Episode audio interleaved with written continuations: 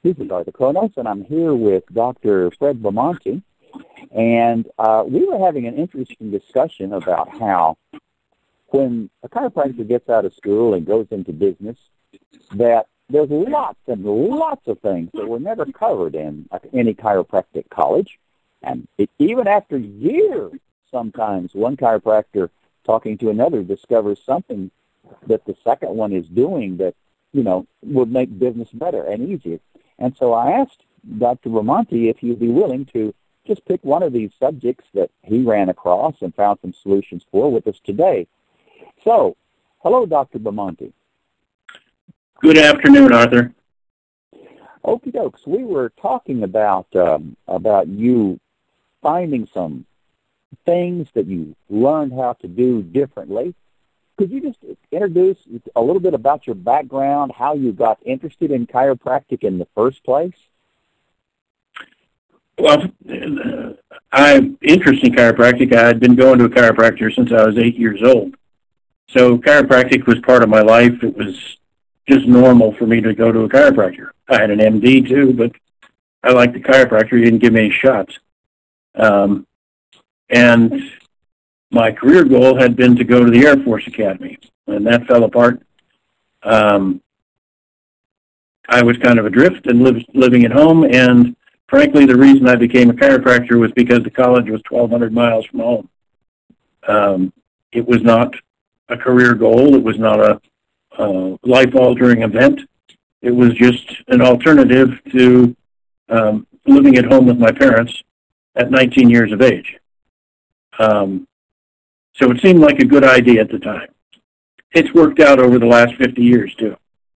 Uh, so I had a nice successful practice for 47 years, moved from Florida to Washington, um, was an associate for the first five years of my practice, and uh, retired due to uh, some health issues, um, to be frank, um, in, uh, well, first of 2017.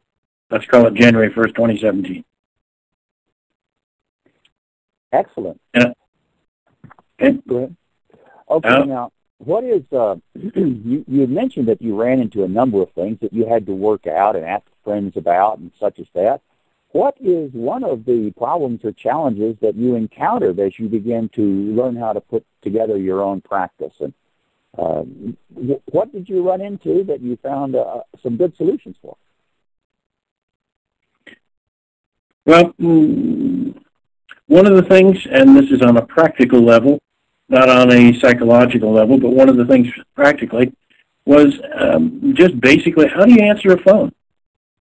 I mean, beyond hello or beyond good morning, good afternoon, good night, whatever, um, how do you answer a phone in such a way as people feel welcome and feel open to um, making an appointment, or at least guided to make an appointment? And so, uh, learning how to um, just answer a phone correctly was a was one of those things that a you never learn in college, um, and b uh, most people don't talk about. Uh, it was only through literally thousands of hours of of attending various classes and whatever that um, I was able to learn this type of thing. It's not unique to me, and proud, and I honestly could say it was probably in the first few hundred hours that I learned this. So it wasn't something that um, took a lot of skill. It just took understanding and memorization. Does that make sense? Very good. That makes sense. Uh, so how about for someone that hadn't already worked this out, how about you go over what it is, what is it that you learn um, about answering the phone so, as you had mentioned earlier, so you can get better qualified patients and so, and so that you can also get increased referrals? Well, basically, uh, number one, you have a script and your staff follows the script. Now, with that, they should have understanding of what the script means and how it's important that they use the script. Otherwise, they're going to resist and say, I don't like a script, scripts are not, not real, etc. All the excuses that people have for not using a script. Most major companies, if they don't have some electronic thing today, which I hate, um, have scripts for their staff to um, utilize. And so consequently, there are scripts in chiropractic offices, starting with just basically what is the, what is on the face of the staff person when they answer the phone. Do they have a smile? I don't care what people say. People can hear a smile over the phone. If you are frowning, pissed off, upset, angry, it will come through no matter how nice you try to be. But if you put a smile on your face when you're upset and angry, it seems to come make it much softer and easier to tolerate. So answering the phone, put a smile on your face first of all. Secondly, people are calling the office to see the doctor for some reason. So what do you what what is the purpose of the call? They want to talk to the doctor, they want to see the doctor or whatever. So when you answer the phone, let's not go into a long-term um, or a, a bunch of verbiage before you get down to the meat. What is the first thing they want to know? Did I get the right office? So what do you say? In my case, it would be Bomonti Chiropractic Office. Second, who am I talking to? And it's Mary. So you, you don't have to say this is. Obviously it is. You just say Bomonti Chiropractic Office, Mary. You put an upload, the question mark at the end of that particular of your name with a smile on your face. It creates that question without having to ask a question. The idea of saying good, uh, saying good morning, uh, Bomonti Chiropractic Office. This is Mary. How may I help you? I mean, I'm asleep by the time they get to how do I help you. And secondly, no, you can't help me. I want the damn doctor. If you could help me, fine. And so you want to get it concise. You want to get it down. They've got the office. They know who they're talking to. From there, it begins with, I'd like to make an appointment. Is the doctor in? Etc., etc. The next thing that you have to do is you have to establish who is, who are you talking to, if they haven't already told you. So the next phrase is, may I ask who's calling? Um, and from there, it's uh, it's Sally Sue Smith. Um, and the next question is, and when was the last time you saw the doctor? Why is that important? Why is that important? Why don't you just say, um, have you seen the doctor before? What if Sally Sue has been a patient who's been coming in for a hundred years to see the doctor? You've just pissed her off. So you don't say that. You say, when was the last time you saw the doctor? Now they're going to say if they're a new patient, they're going to say something like, well, I've never seen the doctor before. Your answer? Wonderful. We look forward to seeing you and helping you. Why is that? You want to, number one, recognize, approve of, and appreciate that patient. That is your number one goal besides get, number one goal is, getting, having them make an appointment. Number two goal is making them feel good about making that appointment. Everybody, remember this, there's a principle called the RAW principle. R-A-A. RAW principle. Everybody wants to be recognized, approved of, and appreciated. I had the three letters, capital letters, RAA underneath the counter so that when my staff was looking at a phone or looking at a patient, they could look up, look down, there was RAA to remind them to recognize, approve of, and appreciate.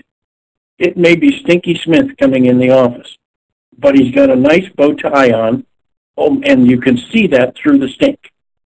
And you say, gee, Stinky, uh, excuse me, gee, Mr. Smith,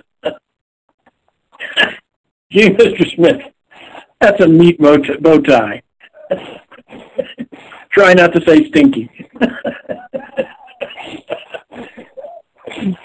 it's, it might, he might be offended. There's a story in there too, but we don't have time for that today. Anyway. Okay, so then Stinky is happy because you have appreciated his bow tie. And uh, exactly. you got to prove and appreciate all in that one sentence. So that I, that's pretty cool. And then and then what's next? Well, now that you've got the patient, you know who the patient is. And by the way, one of the psychological tricks in, and not trick, but the psychological facts is once a person gives you their name, they're more likely to make an appointment. Even though you've never heard this person before, never heard of the person before, somehow or other, without giving you their name, they're still anonymous. Once they've given you your name, you've got a, probably about a 51% chance that you're going to make an appointment, at least. So, that's important, I think, if you want to have new patients come into the office. From there, it's a matter of, um, I forget where we, uh, it's, may I have your name? Great. Mrs. Smith, when was the last time you were in the office? Uh, and the answer is never. Wonderful. Uh, would you like to come in today or tomorrow? Or if it's early in the morning, you might say, do you want to come in this morning or this afternoon? And if it's today, uh, today or tomorrow, then from the, let's say they say today, and we're going to go through in one scenario. Let's go through the whole thing. Today, uh, this morning or this afternoon? Uh, this afternoon. Good. Early or late? Um, early. We could see you at 2 or 2.15. What does that mean? When I just went through, I can see, number one, you always have something or something. The objective is to try and minimize the number of no's that a patient says. You want to lead the patient to yes. That you want them in the office. You want them to confirm. You want them to follow through with where you can best serve them. The objective of the call from your side is to serve the patient best. And to do that means they need to be there at a time the doctor has time set aside to be able to serve them best and not squeezing them between two other people, making you wait, making them wait, and making him be hurried. That just doesn't work. Patients sense when you're hurried. They know that. So consequently, you want to make sure that you're, you are free to be in that space with the patient when they come in. So they've already made an appointment. Um, 2 or 215. Now, let's understand that particular psychology. It could be 2 or 3. But 2 or 215 basically is saying we have an appointment at 2 o'clock. That's all you got on the books. If we're early afternoon. Always something for something or something. That's the best way of making sure that a patient keeps their appointment or gets the appointment they want and works for you as well. So going back, I'm losing track of where we are, but going back, we have got now an appointment time. Who referred you to our office, Mrs. Smith? Um, well, Shirley Jones. From here, the phrase, the statement is, Shirley Jones, she is a wonderful person. We really appreciate her referring you to us. She refers a lot of people to us, and we really, really appreciate her. Let's examine that. Number one, Shirley Jones, if she's a patient in the office, obviously you know her, you appreciate her, etc., and maybe or maybe not she's referred a lot of people. So let's break that down. Even if you don't know Mrs. Jones, I really appreciate Mrs. Jones referring a patient to me. I don't care who she is. I don't care if I've never met her before. I really appreciate her for telling us this patient about us. She's a wonderful person. Duh, she referred somebody to me. Well, yeah, she's a wonderful person. And she's referred a lot of patients to me. I am not lying. Why do you know that? Because most people refer will refer five, ten, fifteen people before one will actually show up. So you know that they've referred more than one. They've talked about you to more than one person It wasn't a secret meeting on the side. You really have to go see Dr. Bomonti. It was a verbal thing that she was telling people about you. So now you've honestly said that you appreciate Mrs. Jones, that she that she's a wonderful person, and that she's told a lot of people about you. What have you done to this new patient? You've just planted the seed for how they can be recognized, approved of, and appreciated. They can refer more people to you. Now, is that by itself going to cause them to refer to you? No, you're planting seeds. You're building on a conversation with the patient at the beginning that will help to stimulate more referrals to you. This is going to be carried on throughout your your uh, uh, practice as far as how you process the patient when they come in, how you process the patient when you the doctor first meets them, how the process the patient is processed when there's a report of findings, et cetera, et cetera. So, and then each subsequent visit after that, referral, referral, referral, not crudely, subtly. Again, building on the recognized, approved of, and appreciated factors. And you're not being dishonest because I think most people really recognize, approve of, and appreciate patients who refer other patients to them. I think they look forward to seeing them more often. They're happier around them. And so you're not lying. You're not making up stuff. You're telling your honest emotion and expressing it in a script that you've prepared so that the patient is getting the continual reinforcement of recognition, approval, and appreciation, which is your loving service, my first technique in an office, LSMFT. Once you make the appointment, it's a matter of Mrs. Jones, which uh, Mrs. Smith, would you like to make uh, fill out uh, the appointment, uh, uh, your pre-appointment paperwork online, or would you like to fill that out here in the office? If you'll do it online and bring it in, we'll need you to come in about 10 minutes uh, earlier because there's some additional paperwork that we have to do in person. Um, if not, if you need to fill out the paperwork here in the office, don't have access to a computer, then we would suggest that you come in at least 20 minutes earlier so that you can fill out the necessary paperwork before the doctor sees you. That would be the new patient process. The well, there is then so, Mrs. Jones, do you have any questions? That's just a simple, straightforward person wanting to get in. There's also the person who's in acute pain. The person who says it's an emergency. Understand that in a chiropractic office, there are no true emergencies. True emergencies are going to the ER. They're dying. Nobody's dying to get into the chiropractor. Well, there's a philosophical conversation there, but mm, for the most part, they aren't dying. But if they declare it an emergency, this doc, I, I got to get in. This is an emergency. I can't stand this pain anymore. And you come. Most of us that have been in practice for a while realize that nine out of ten times they've had the pain for six weeks before they say this. But okay, it's an emergency. Who cares? If they declare an emergency, it's an emergency. If a person has a migraine headache and they're in pain, I don't know if you've ever had a migraine. I've never had, thank God. But even so, I'm told it's excruciating. That's an emergency. So you want to get them in as soon as possible.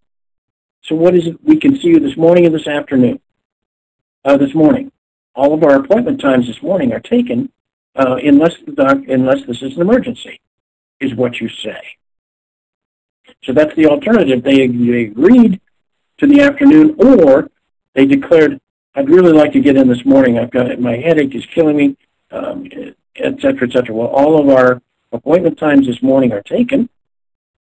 However, if this is an emergency, the doctor would want to see you right away. And we will work you in. Is this an emergency?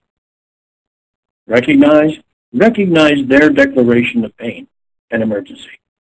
They may get there and it's just a niggle. Who cares? They declared it an emergency. You recognized it. You approved of it. You appreciated their situation. And now you're showing concern. Outstanding. now, you've covered an awful lot in a small amount of time. Oddly enough, some of the things that you've talked about fit with a little bit of my own past experience because, A, I trained hundreds and hundreds and hundreds of answering service operators when my wife and I, I operated answering services all around cities all around the San Francisco Bay. And I also became a certified hypnotherapist, studied NLP, and there's a couple of things that I might add in, but maybe they're already in there, but just while we're on the subject, is it okay if I suggest a couple of things and clarify a couple of things uh, from what you said? I'll tell you if you're I'll tell you if you're wrong. How's that? That's fine. Number one, here's a secret that almost no one knows. If you teach your staff, uh, their resistance from people will drop by about 30%. When I tested this in an appointment sitting situation one time, it also increased my measuring uh, my appointments made by 30% in a two-week measured experiment against a baseline. And that is match the caller's speech rate. If they talk real fast, they're from the East Coast, and you talk real fast. You, you know, you talk at just the same speed. All you do is just talk at the same speed. Doesn't matter. If they talk real slow, like they're from the deep south, and you don't get a false southern accent, but you talk real slow too. Now here's why. Their talking is showing you the speed at which they process verbal speech. If they're from the South and you talk real fast, you're one of those damn Yankees. You're you're a fast talking dude. They will mistrust you. But if you talk at the speech rate that they process naturally, they will get what you're saying without resistance, and vice versa. If they're from the East Coast and they talk real fast, and you come on back like this at a different speech rate, they think there's something wrong with you. But if they talk real fast, you just talk real fast.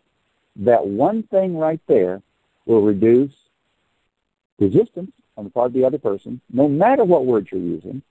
And when I measured it in terms of making appointments, it actually increased it by 30%. Now, it's not a good enough test to know that that's the percentage, but that's something that you can teach staff.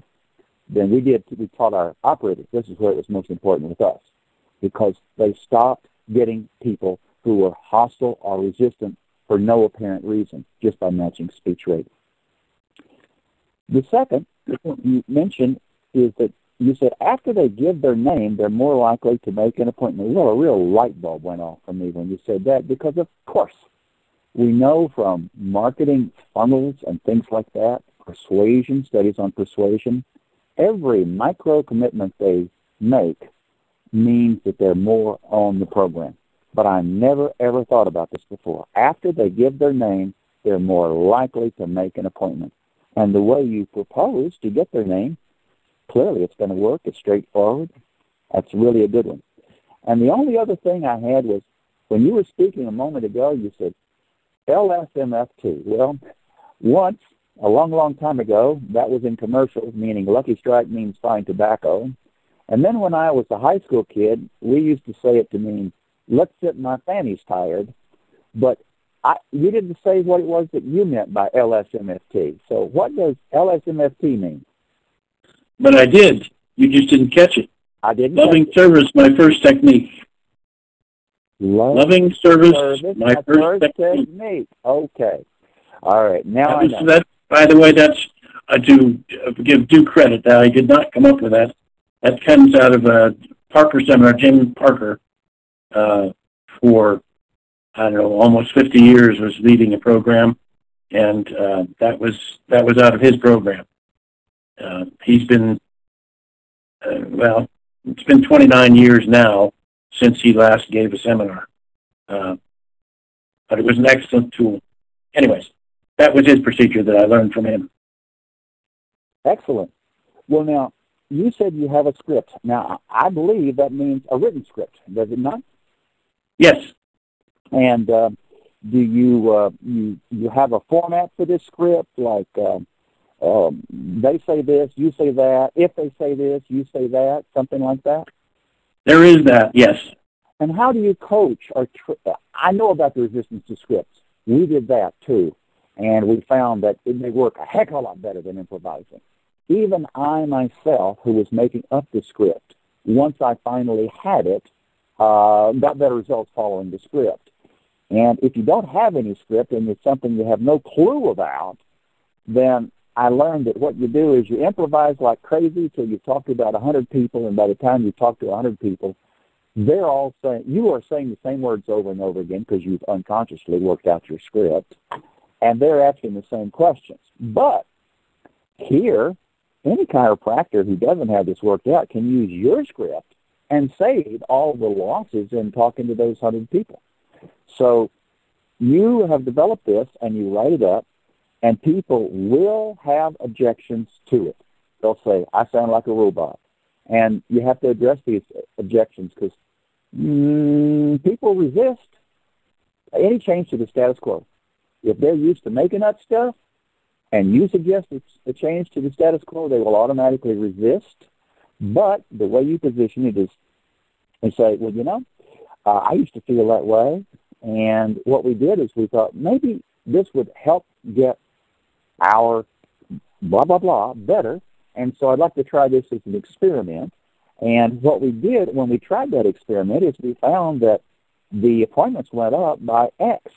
So I would like you to give this, you know, a, a sincere try for three to four weeks, and then, you know, if you still have issues, let's talk about it. Would that be okay with you? That's one way of doing it. That's one way of getting agreement to it. But they will resist it, and they'll say things like, but I'll sound like a robot. You could respond, well, if you talk like this as if you are reading the script, then of course it will not work very well. You kind of have to make the script your own. And that does not mean change all the words around to make your own. Just make the words that are there your own. It's a little bit of a trick. That's at least that's what we found. But we did get it done, and it sounds like you got it done. Do you have any favorite techniques, or what did you do to get compliance from your staff so that they would participate in using the script? Uh, a whip and chain. The whip was it a large whip or a, a small whip? Excellent. Okay. No, I, I the I think the most important thing to do, two things actually. One is explain why these words have to be said in this order. Why do we cut out all the superfluous words in the greeting? It's a matter of here you are, who I am. I mean, that's all you need to say, really. And the rest of it, good morning, good night, good afternoon, whatever it is, it may not be a good day at all for the person calling. And so you're just kind of creating a negative thought in the person's head when you say, let's imagine that you are in excruciating low back pain and somebody says, hi, good morning.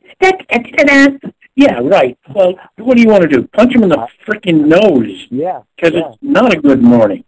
No. So it's a matter of where are you and who are you. That's why you do it this way. May I help? I've already explained that. I really like the way that your script meets them where they are when they're coming on the phone. And I also very much like the way that you explained it. And I imagine that would dissolve a lot of resistance on the part of Well, the second part, the second part of how do you get them to use it is practice.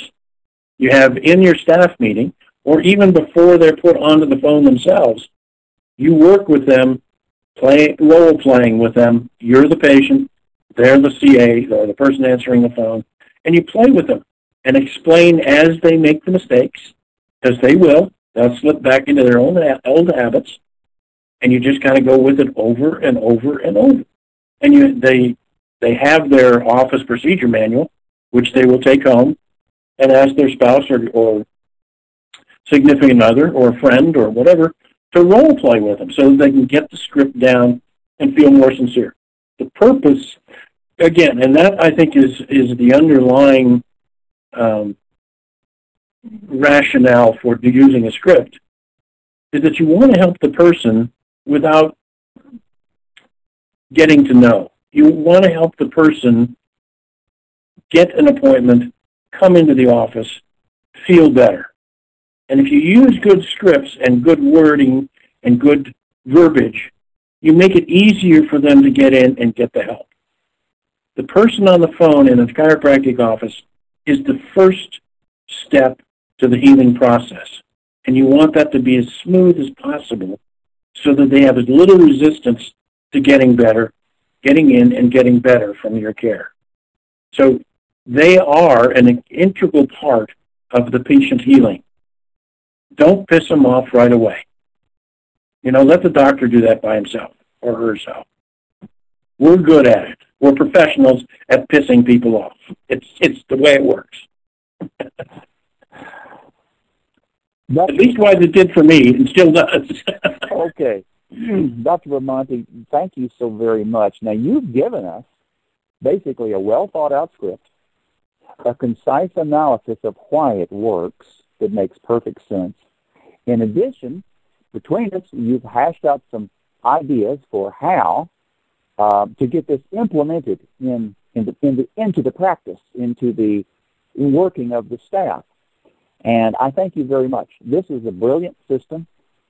It might sound simple, but I imagine that any chiropractor who does this and implements your system will enjoy happier patients coming in the door, a staff that knows what to do and is effective, how to maximize the number of people who show up for those appointments, better qualified patients, and you threw in some good information about how to maximize uh, not only patient retention but getting referrals down the line, and did all that in a fairly short time. Thank you so very much for sharing what it took you a while to work out in a nice and actionable format. Thank you so much.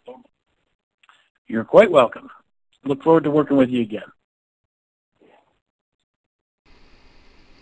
For more information, contact Dr. Fred Bomonti, DC, on Facebook or on LinkedIn, or you can email him at fwb digit 3 dc at live.com. That's fwb the digit 3 dc at live.com.